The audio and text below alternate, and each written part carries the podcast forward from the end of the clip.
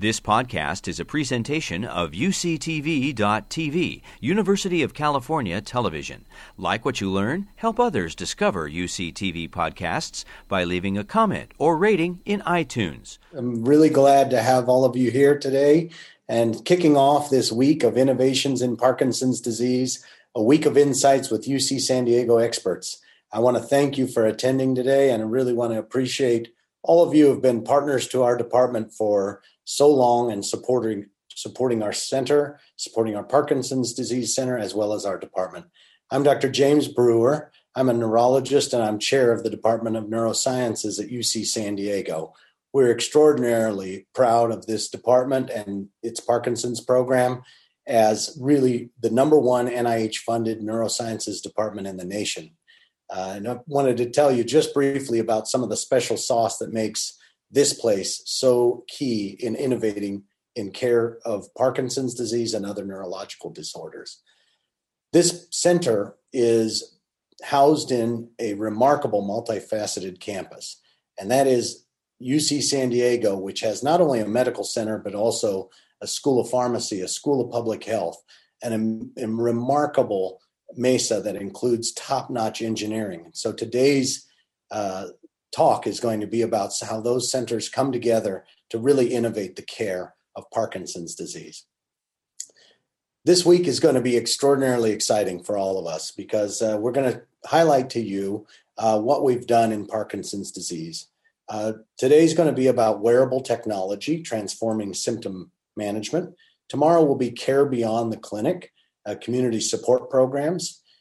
Uh, Wednesday will be unlocking LRRK2, a new drug target, which is going to be quite exciting and some real important work taking place here at UC San Diego about that uh, genetic uh, risk factor for Parkinson's disease. Thursday will be 4D biology and cell dynamics, paving the way for personalized medicine. And then Friday will be creating new neurons, the potential to reverse Parkinson's disease. So I think I'm going to be here with you this whole week, and I'm really excited to see what we're going to be uh, highlighting with you. And I'm just delighted to have you here. So today, I wanted to welcome you uh, uh, to talk about uh, Parkinson's disease and wearable technology. This is where the Center for Parkinson's Disease uh, has partnered with the uh, Center for uh, Engineering and Center for Wearable Sensors and as part of the Institute of Engineering and Medicine and really has come to innovate the wearable technologies as an approach to taking care of patients with Parkinson's disease. So we have two fantastic leaders, many of which you are already aware of. Uh, Dr. Irene Litvan, who is the center director of the Parkinson's and other, Debar- other movement disorders center, which is really a major feather in the cap of UC San Diego as a recognized center of excellence in, in many national uh, uh, institutes that have recognized the work that Irene Litvan has done. Irene is a board certified neurologist providing gold standard care for neurology patients, especially patients with movement disorders. She's overseeing this program that has really brought national attention to our center we are seen as a center of excellence not only by the Parkinson's Foundation, the Lewy Body Dementia Association, the Cure Progressive Supranuclear Palsy, and the Huntington's Disease Society of America. This really shows that this center is at the highest achievement of any of the centers in the nation. So, Dr. Litvan will be joined by Dr. Joe Wang, who's a distinguished professor of the Department of Nanoengineering. So, he has pioneered the development of nanomotors and nano actuators uh, bioelectronics and biosensors, wearable sensor systems, and flexible materials. So the two of them have really brought together their expertise to apply it towards Parkinson's disease. And I'm really excited to hear what they have to say. So I'm going to welcome Dr. Irene Litvan here to kick off today's meeting. Thanks so much. Hi, good morning. Uh, thank you so much, uh, Dr. Brewer, for your kind introduction. It is my pleasure today to present you a brief overview of our research, particularly on wearables. Although I'm going to be giving you the concepts and why we are using wearables, Professor Wang is going to give you all the details so you'll understand much more than what I'm going to be saying, hopefully. So, over the past years, I've been studying early and accurate uh, ways of diagnosing all the Parkinsonian disorders. In fact, that is what has led me to get an NIH Merit Award as well as an Academy of Neurology uh, Research Award in movement disorders. I am extremely interested in this because uh, without having a good diagnosis, we cannot really understand the causes of the diseases or treat them appropriately. So my research has been focused on this, and um, obviously it is the major focus, understanding as well how we can measure all these problems that people have. Before going into the details of the presentation, I want to just remind you that Parkinson's disease has four stages. One that is the preclinical, in which only people that do have genetic factors and have an abnormal imaging can be diagnosed. And we're searching for markers for the diagnosis at an earlier stage. Then there is a prodromal stage in which the symptoms that occur are only non-motor. So there could be decreased smell, enacting dreams, constipation, depression. And then comes the early Parkinson's disease stage in which slowness, stiffness, and resting tremor may occur. And then as the disease progresses, there is an advanced stage in which there could be major fluctuations, changes between the on and off and the dyskinesias, as well as presence of cognitive problems, including dementia, as well as orthostatic hypotension as part of the autonomic symptoms. So we do research in all these stages, uh, diagnosing, understanding causes, treating the symptoms, avoiding the symptoms to develop, as well as searching for ways to treat the complications. So all the neurodegenerative diseases are proteinopathies. That means that there is a protein that deposits into the brain, and that is what uh, leads to an abnormality in the configuration of these proteins that leads to the death of the cells. And that is what a neurodegenerative disease pretty much is. So this allows us to search for those abnormal proteins and search for biomarkers as well as novel ways or strategies to treat these disorders. In the case of Parkinson's disease, this is alpha synuclein. So we do have several studies that do, do look at the genes as well as the causes of the disease and the search for biomarkers in not only Parkinson's disease, but also diseases that are uh, atypical non-Parkinson's disease, such as progressive supranuclear palsy, corticobasal degeneration, and dementia with Lewy bodies. So we want to understand the causes not only by studying genes, but also trying to look at what are the environmental uh, exposures so we can prevent and find appropriate th- symptoms. So here, what we want to do is to uh, discuss briefly the therapeutic studies that we have. Those are in clinical development and those are phase one, phase two, as well as phase three. Phase one means that we're searching for safety and also the right dose. Phase two is when we look at that particular dose compared to placebo so we can see if the medication is effective and also safe. And a phase three is when the same is done in a bigger population, and that is what allows FDA to approve drugs.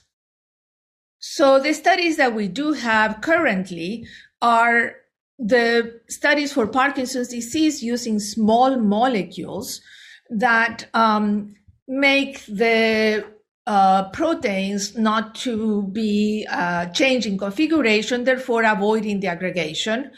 And we have another one that is avoiding the spread by using um, antibodies against alpha synuclein. We also have studies in progressive supranuclear palsy, in multiple system atrophy, using antisense oligonucleotides, as well as nerve growth factors. So, in addition to those studies that try to slow disease progression, we also have studies that do help uh, the symptoms. And particularly, we have an interesting study using subcutaneous levodopa with a pump. Um, and we compare that with oral levodopa and try to see if motor fluctuations are better uh, prepared, better uh, treated than uh, otherwise.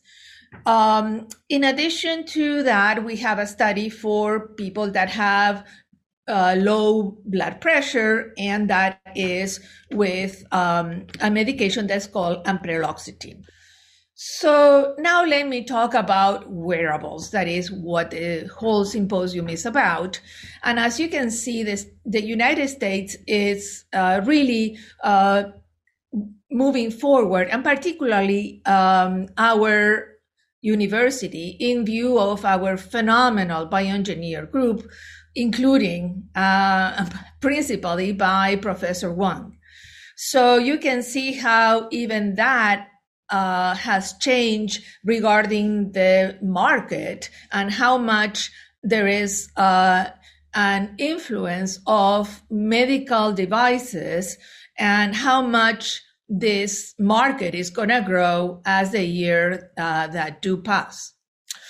So we use wearables not only for what was there, that is uh, the management and the therapeutics um, of a disease, particularly chronic diseases, but also we are uh, using it for telemedicine, remote medicine, uh, use in um, in hospitals to improve the management of uh, patients the whole idea of using this kind of uh, wearables is, in fact, to try to do a personalized approach to the treatment of patients. And the idea here is to know how each person actually uh, behaves in a way so we can treat specific symptoms and address all our uh, management of the care as well as obviously for therapeutic management and therapeutic trials.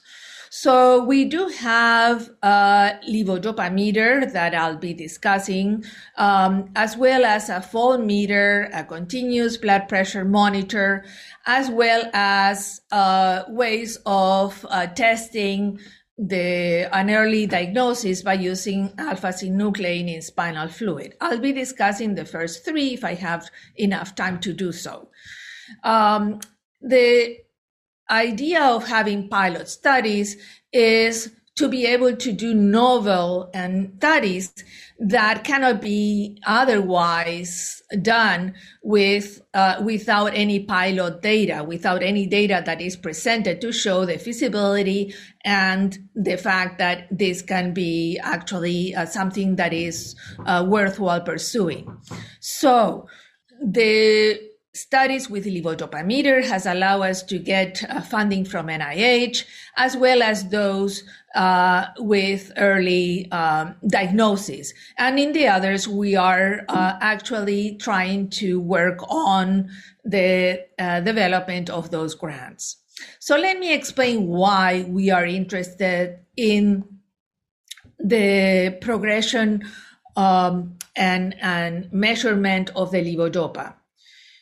Let me explain first that here you have what we call um, the concentrations of the levodopa that unfortunately don't last uh, too long in blood, only an hour and a half. And you can see here what is the peak uh, dose of the levodopa. And uh, we can see as well here um, what is the efficacy of the levodopa. That is the amount of uh, medication that is needed in order to uh, get to an on or having benefit from the drug.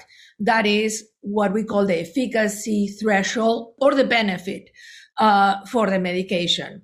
And here we can see that in early stages, we don't get to the threshold for the dyskinesias that are truly uh, what are uh, leading the are the major uh, what we would consider toxic in some ways, although it's part of the evolution of the disease, um, but use of the levodopa.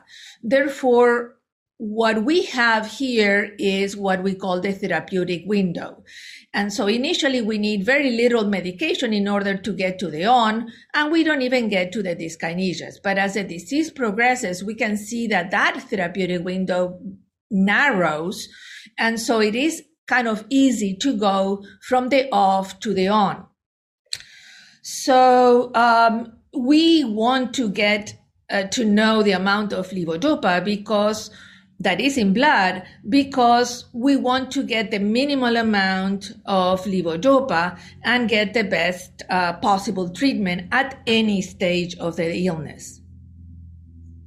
So, in addition to the motor fluctuations, there are also non-motor fluctuations, anxiety, drenching sweats, slowness of thinking, fatigue, irritability. Um, and some of you may know that what we do is to ask people to uh, note when they are dyskinesias and uh, when there are fluctuations, whether there is an off period where there are dyskinesias, if mild, severe.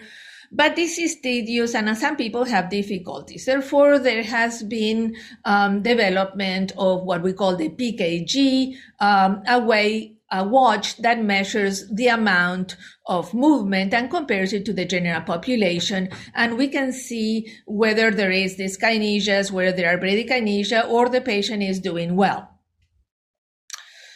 But that doesn't help us to understand what is the minimal amount of medication. Therefore, this is the role of the levodopameter. That is a, a needle, that is a micro needle that pretty much gets to the interstitial uh, fluid and allows the measure of the amount of levodopa with uh, assembly that uh, Professor Wang will explain. Another project is to look at the falls.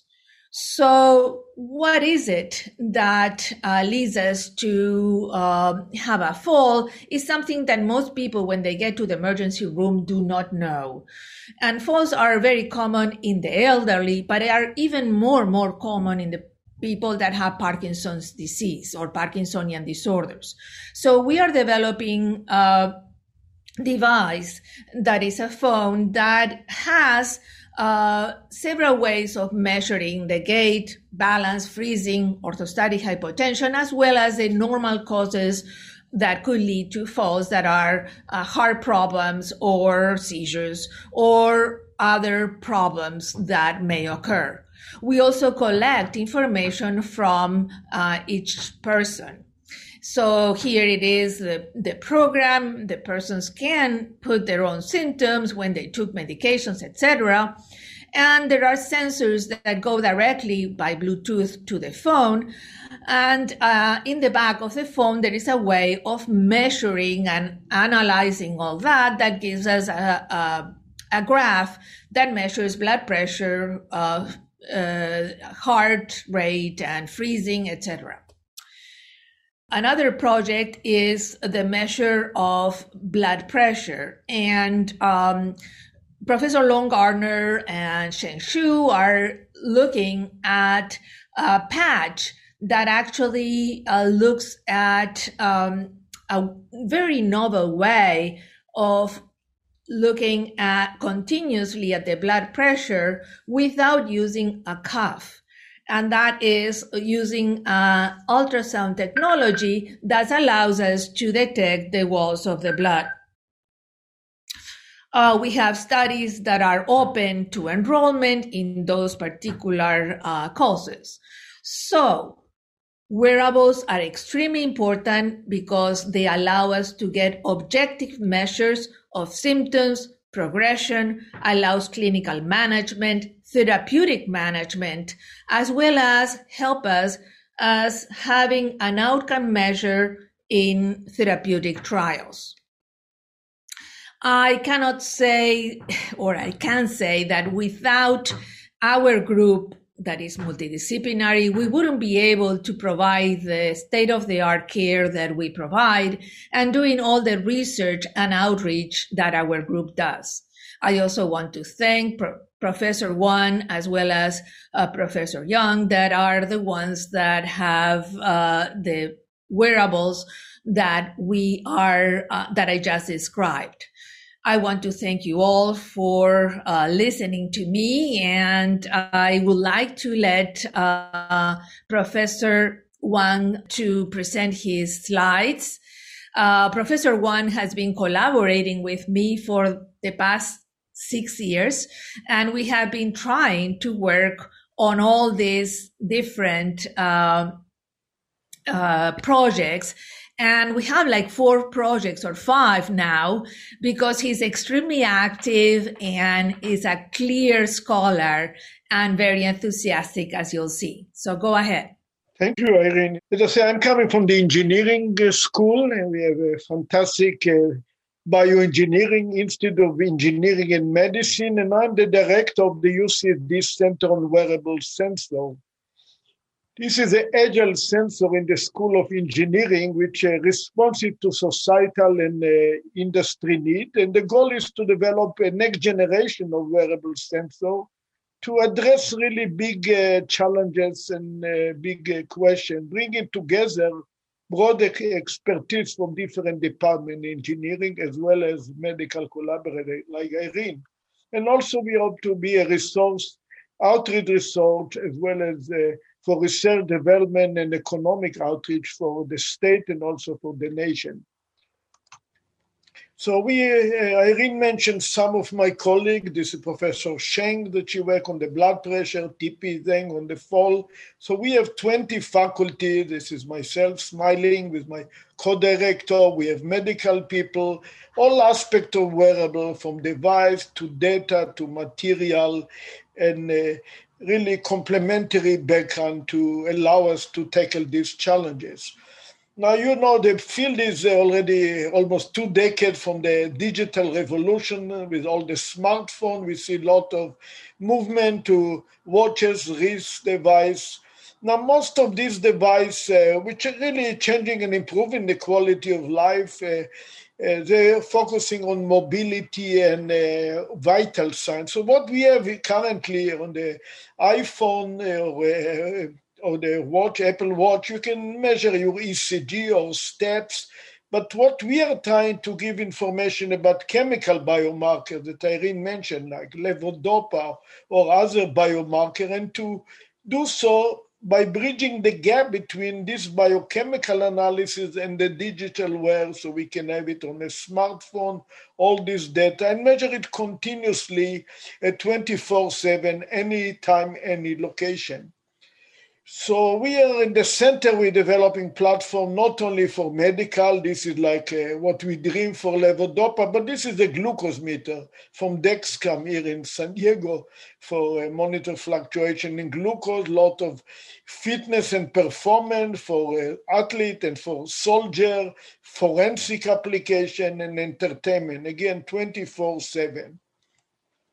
And the advantage of this is that you can give continuous uh, chemical information, again, any time in any location, and do it without piercing your uh, skin to get blood sample. These are non-invasive.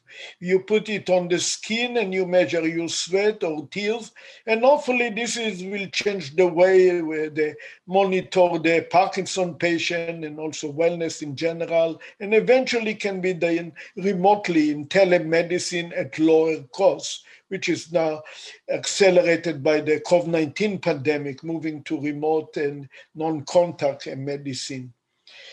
So what we are doing in our lab, my own lab, I focus on chemical biomarker and doing it uh, not only in blood, which is more invasive. We want to have a non-invasive of, uh, of measuring the sweat or under the skin, the ISF, or even measuring saliva or measuring tears. So we have different devices that can analyze all of this, uh, this with the microneedle we'll talk later on, but different tattoo, different mask guard, even on glasses, and by doing so, we can measure. If you visit my lab, Irene saw it before, you'll see this mannequin with many, many uh, devices that uh, do not compromise the analytical performance or the comfort and daily activity. You have device on glove for forensic, device in socks. So we have a smiley smiley tattoo for pH of the sweat, or a ring for measuring mobility or nerve agent, again, a mouse guard or a device for ECG and lactate for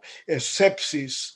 And we work also on the blood pressure uh, with uh, Sheng. So, uh, translating this for uh, Parkinson, uh, we started with Irene about five years ago developing disposable strip and we do it a lot what we learn from diabetic, where you have strip for glucose. The same we develop with Irene, a strip that do frequent measurement of levodopa at a short time interval.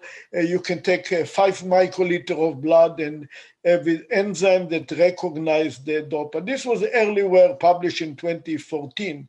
More recently, we started the levodopa which now we have a joint NIH, where we now dreaming to have a part of a closed loop system eventually, like in diabetics. So a lot of this drive by the lesson that uh, we learned from diabetic, and I've been doing it for uh, three decades, working on glucose from the strip in the late 80s this is the common what you see in a, in a CVS or Walgreens that in five seconds measuring your blood glucose. To more recently, this is the Dexcom 6 here in San Diego that monitor the uh, ISF glucose continuously. And this is the ultimate goal. This is a CGM for continuous glucose monitor, and we are dreaming with Irene to have a CDM for continuous DOPA monitoring. So this is what uh, inspires us. Can we translate this? Uh, the lesson for glucose to Parkinson. One challenge that glucose concentration are quite high. Glucose in blood is what we call five millimolar, and levodopa in blood is a thousand times lower. So this is part of the challenge where we need uh, to push. But the glucose is very advanced in terms of the technology. But in the levodopa, we have to tackle mainly the lower concentration. So again, the dopameter, uh, to do it uh, in blood uh, with the strip is easier, relatively easier compared to the continuous. So this is what we published with Irene uh, seven years ago. These are disposable, uh, mass-producible screen-printed uh, strip, like one of them, and instead of glucose, we have enzyme tyrosinase that modifying this carbon electrode. And then when you get the blood, it recognizes the DOPA, and in a 10 second, you can get a readout of the DOPA uh, level in blood. So this is early work. But as I mentioned, our goal is again like in glucose, where we have artificial pancreas, we want to develop a closed loop system where you measure continuously this is a work from Medtronic that they have a closed loop artificial pancreas. So where the a minimally invasive sensor will uh, be processing the data and actuate autonomously eventually the DOPA pump that Irene have. So here we have insulin pump, which is here, also from Medtronic. So this is a closed loop, autonomous uh, feeding. We call it sense and act. So we sense on the sensor and act with the pump and this will be done eventually with algorithm, with AI, machine learning, all uh, autonomously. So this is the first example of such closed loop in personalized medicine, and we want to adapt this concept for the Parkinson patient. So again, we will rely on microneedle that and these are tiny devices, one millimeter deep, so uh, eyes. So they are really called minimally invasive. It's even smaller than the needle in the glucose. The needle in the glucose are eight millimeter. Our needle, you hardly feel it. And again, the goal is to have a closed loop that you sense the DOPA and uh, deliver, based as Irene showed, the narrow therapeutic range. So there are already several uh, commercial wearable sensors for monitoring motor uh, motility, accelerated gyro. These are commercial, but these are physical sensors.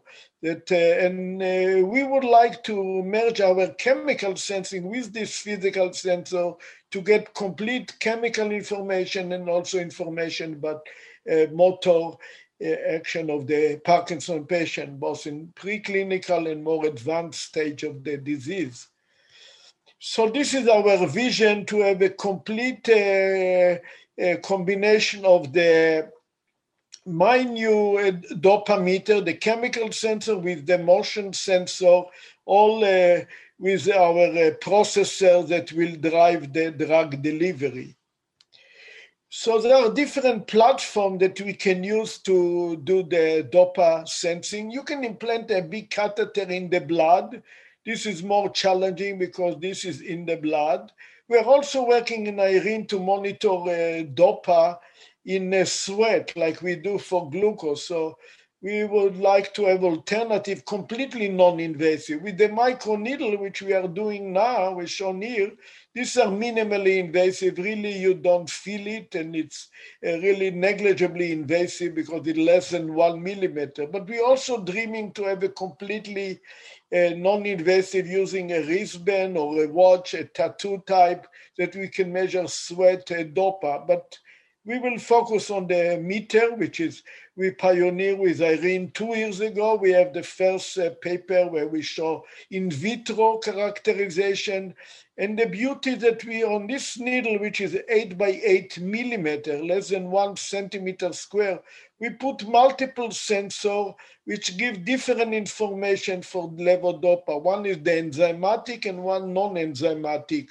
So we can build on this microneedle. You can see here three microneedle. This is again one millimeter go under the skin. And uh, we, in addition to DOPA, which can be measured by different technique, we can also monitor other uh, related parameter like glucose, which some of the Parkinson patients are also uh, suffer from diabetics. So we can have a more comprehensive information, what we call multiplex detection, monitor several uh, Parkinson biomarker in really pain-free approach. So the system that we use, we already during this NIH project, we developed a platform. It's a fully integrated platform, not only the microneedle, but also the supporting electronic and the battery. All of these are enclosed in this enclosure. This is my center, center of wearable sensor. So we have the microneedle facing the skin connecting with the electronic control, which apply voltage, measure the current signal, powered by the battery, and you can also do wireless transmission and wireless charging of this. So this is look like this uh, when it's on the body. This is from the top, as you can see, and this is the part at the bottom. And this uh, this part is disposable, reusable after one or three days. But the other part is reusable, the electronic with wireless communication, wireless charging, and the battery. All of these are reusable. So only the sensor, which may cost one or two dollars, multiple needles for redundancy. We can measure levodopa on uh, eight different uh, needles to make sure that it's uh, redundant, accurate. We take the average, and again, it's all wireless transmitted to the smartphone. So these are example of data where we published with Irene uh, two years ago, where in the same sensor we can measure levodopa using the enzyme, which look like this, and this is non-enzymatic by direct scanning. So you have what we call a multimodality detection, kind of complete lab on the skin or under the skin, which uh, by having two modality, we can have more uh, reliable, more precise measurement for more precise uh, dose regulation later on. So at the moment we are uh, adapting, we develop the system integration and uh, uh, in addition to the under the skin, we are working, I told you, on levodopa sweat dopameter, where we take the sweat from the fingertip and measure it at 10 minutes interval without taking any blood. So this approach is the one that will be the dopameter with the NIH for continuous measurement at a, a one minute interval. So there is fast fluctuation. And in this case, we can capture dynamic changes and respond accordingly using this uh, dopa meter needle. And this is again, this is a relatively fast uh, 10 minutes. And the beauty is all in sweat. We don't need to go under the skin. And our preliminary results are very encouraging. This is where we take the dopa pill, and you see every 10 minutes, you see the kinetic profile. The current, this is uh, data is the raw data. After 20 minutes, increasing 30, and then it's decreasing again. So this is another exciting project, the non-invasive. So overall, uh, this uh, we have a large group of uh, very dedicated postdoc and student and visitor from wide range of uh, expertise from material, the chemical. In this specific project, we work with Azir and Farshad, who work on the microneedle, but they all supported. Here we have uh, Rodolfo is also working with Irene for drug delivery, so it's very exciting. This before the pandemic, uh, we meeting just uh, last year. And again, uh, support of the Center Wearable, Center Engineering and Medicine, and joint grant, NIH grant with Irene, fantastic collaboration with Irene and Katie. So we hope together to shape the future of Parkinson care and Parkinson management. Thank you very much.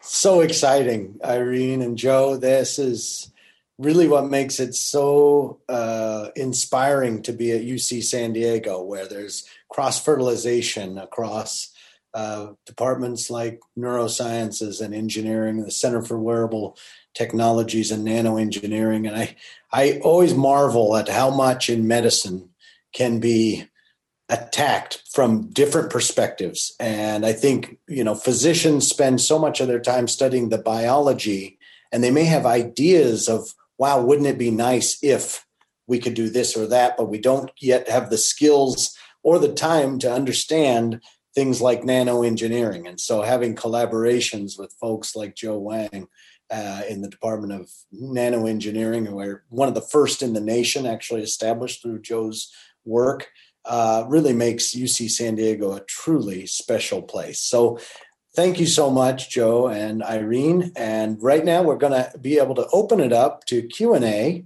which is very exciting. So you and the audience will have direct access to these world leaders in Parkinson's and nanoengineering.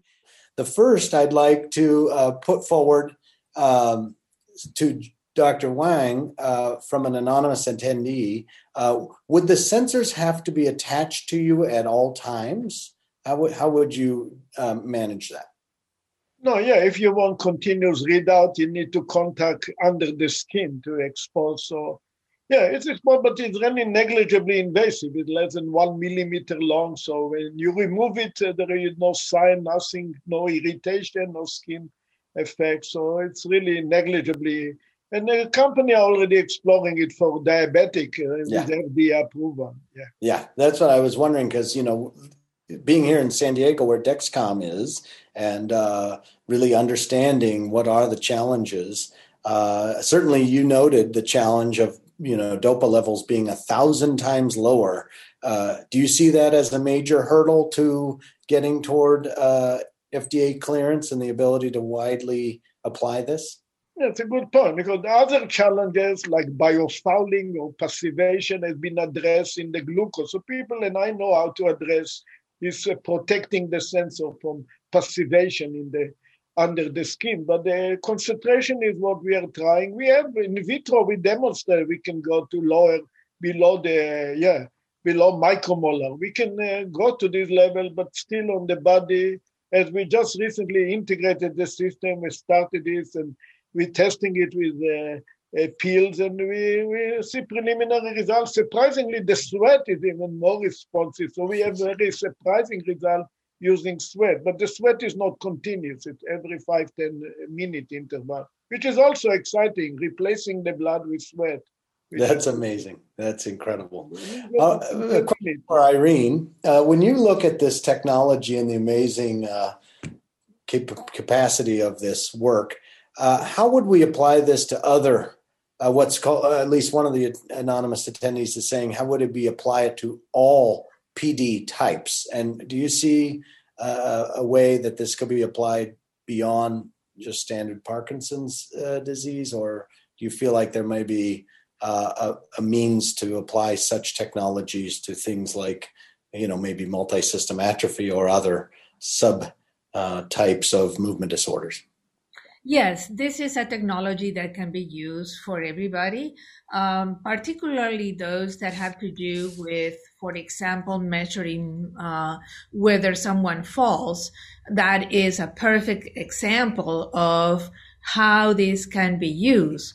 For example, Patients that have multiple system atrophy have very low blood pressures and they may have a syncopal event when they stand up. So this uh, fall meter, for example, could be used for that to let the person know, hey, your blood pressure is too low, don't get up uh, at this point. So that's kind of where we're trying to go with this discovery. So go to a second stage that is using the information not only to learn that something is happening, but also to search for treatments. Regarding the levodopa meter, because levodopa in general doesn't work in some of the typical Parkinsonian disorders, for those that would not be useful. But for multiple system atrophy or dementia with Lewy bodies, certainly that um, is a technology that can certainly be used because we want to use the minimal amount to produce the least amount of side effects.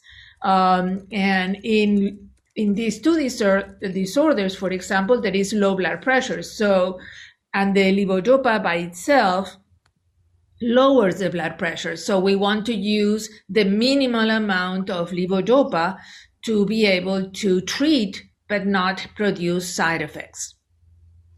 Great. Thank you so much. Uh, here's a question regarding what do we think these sensors will end up costing? I know that's difficult to say at this time, but uh, would do you feel like these will be affordable technologies, Dr. Wang? Yeah, electrochemistry by by itself is a low cost technique. So if you look at the glucose strip, uh, people can buy a monthly supply for fifty dollar and the meter they get it for free. You get so the disposable like razor and blade. That the disposable are the strip. There's still the ten billion dollar industry. The uh, diabetic market is over ten billion dollar. It's uh, wow. 28, 30 million compared to Parkinson. But uh, uh, even the microneedle will be probably eventually uh, twenty dollar. But the, I told you also we have disposable. The disposable part will be only uh, one or two dollar. The reusable one you can buy for twenty dollar and keep reusing the electronic portion. Yeah. Very exciting. And uh, I presume that non-tech savvy people will be able to use these sensors. I don't believe you'll need necessarily a lot of technology. Oh, yeah, we make it as user friendly. Even grandma can do it by herself. yeah, that's what they do in diabetics. They do diabetic in 10 seconds. You get the blood glucose. Amazing, these grandmas. Great. Uh, question about uh, the wearable sensors. How how might you be able to uh, disperse the medication? And this may be for Irene. Uh, about so the level of therapeutic dopamine will remain constant. It seems like that's one of the sort of holy grail of being able to when the narrow therapeutic window starts to happen later in the disease and it's very difficult to hit the sweet spot of the of the dosing and uh, how one might be able to use wearable sensors to address that question well, that is exactly where we want to go. And I think that will be a paradigm shift as it was the use of the glucose meters. Uh, the idea is to try to see, okay, for this person, this is the perfect level. And we get to this perfect level by this amount of medication. And it can be oral, it can be uh, any other way that the medication is, is given. So yes, uh, this would be an important way to understand that. And I think it is also important because some people do have uh, problems that are the non-motor ones. And those are so much more difficult to nowadays understand what is the proper level.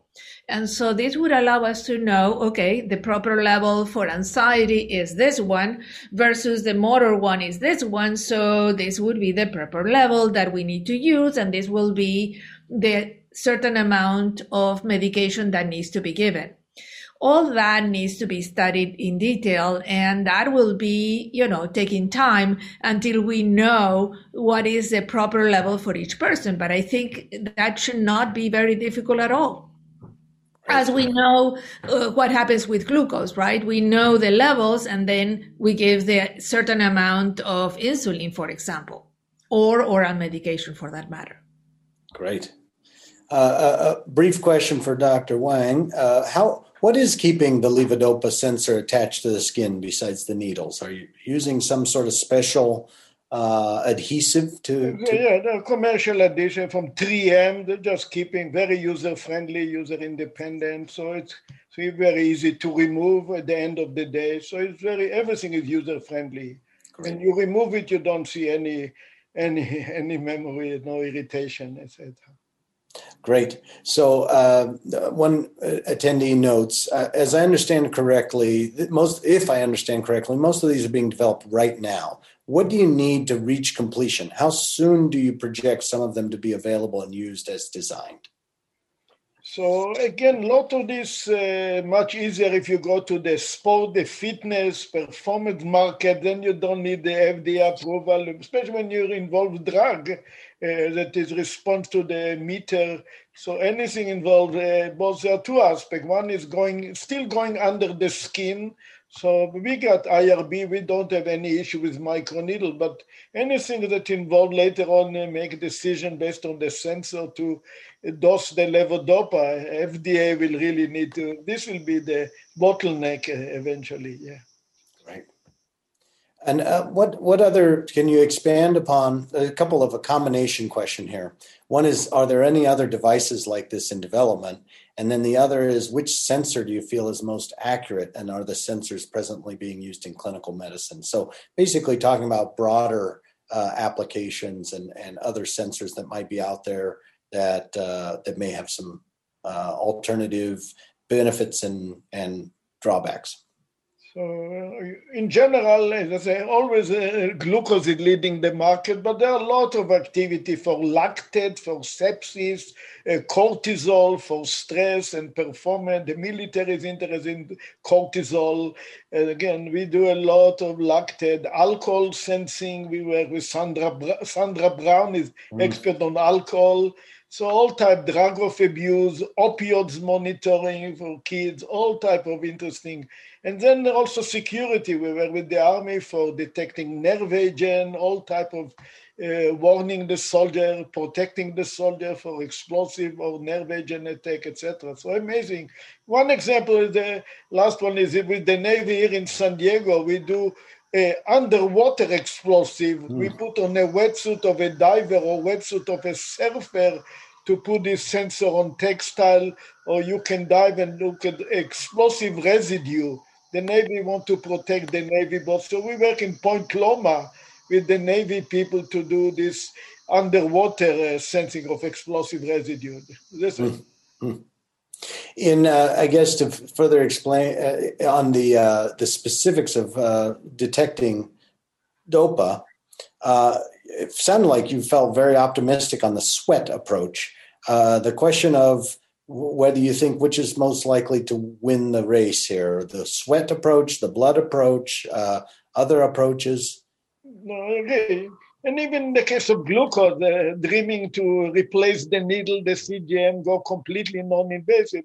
Remember, Google have a smart glasses, so Google try to have glass for tears glucose. So we are dreaming keep dreaming and, you know, tears, saliva, sweat, ISF. But again, the ISF under the skin is closer to the blood, is well established. So that's why it may be winning the race. But the sweat has become very interesting and uh, also for sweat glucose, etc. Excellent. Let me add also that none of this uh, technology is being developed anywhere else. Uh, we have asked uh, many our excellent scholars throughout the world, and they all supported the idea, but nobody has been developed any of these devices. So this is really very, very novel.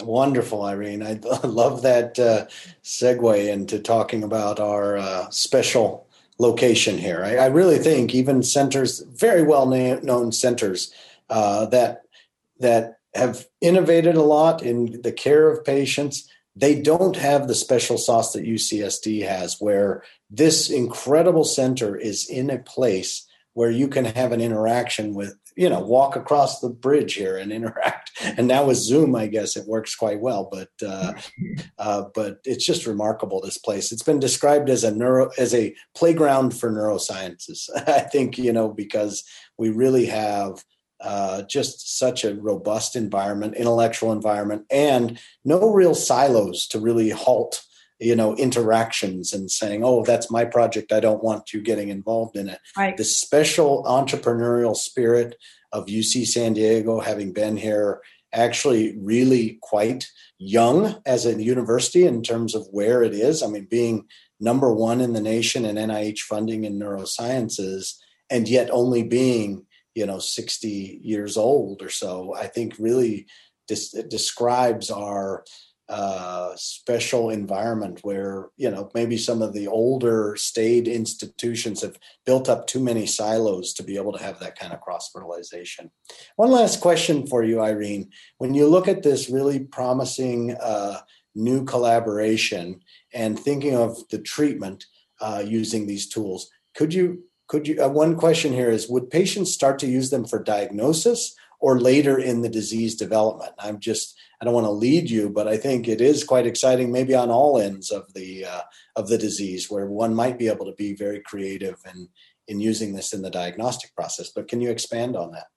Yes, the idea here about diagnosis is once we develop uh, ways in which we can measure a specific protein in the blood and we can identify it as uh, a way to diagnose a disease, for example, abnormal uh, alpha synuclein in blood, then we can use these sensors to measure that. And so that would help with diagnosis. So as soon as, uh, you know, symptoms or family members or whatever uh, would occur, or even exposure to pesticides, for example, um, one could diagnose early on this disease. So that is extremely, extremely exciting. Um, of course, later on is very clear because we can use it not only for diagnosis, but also for the management in uh, many uh, many ways as we describe right i mean the the way of measuring how we walk the measure uh, how um, we have symptoms of anxiety or whatever else that could occur can be can be measured as well as of course the levodopa great well i think and you know so one thing i didn't mention to the attendees is that i direct the uh, the Shiley-Marcos Alzheimer's Disease Research Center, where we have great collaborations, and Irene is part of this program. She's uh, really highlighted the benefits of being able to access fluids for biomarker analysis. Uh, we now have plasma biomarkers for the main proteins of Alzheimer's disease that are looking quite promising. And I think this work is going to influence the kind of biomarker measurements in Parkinson's disease as well. Uh, I think we'll call this the final question from Alan Kleiman.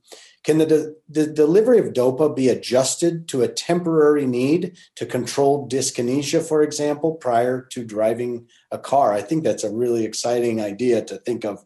Oh, I need to dial it up just a little bit. I, I see the another thing that in our neurology department we we cover such a breadth of of diseases in neurology, you see this in things like myasthenia gravis, where a person gets weak at a certain time and might need to say, Well, I want to try to chew a steak, so I'm going to take a little extra of that medication so that I get a little more strength, but I don't need that strength at all times. Could you do such a thing in Parkinson's disease? Absolutely. Absolutely. And so we have people that do take extra dose uh, prior to playing golf, for example, and this would be the same. Wonderful. Well, thank you all for a very enlightening conversation. I think this is a great kickoff to the week. Uh, and uh, just, I'm so excited to be with you all week. And hope you all will come back tomorrow for uh, at noon for Care Beyond the Clinic, a community support programs. I'll be here to introduce it, and we look forward to hearing your questions. And thank you once again for your time with us. You've been listening to a podcast by University of California Television. For more information about this program or UCTV, visit us online at uctv.tv.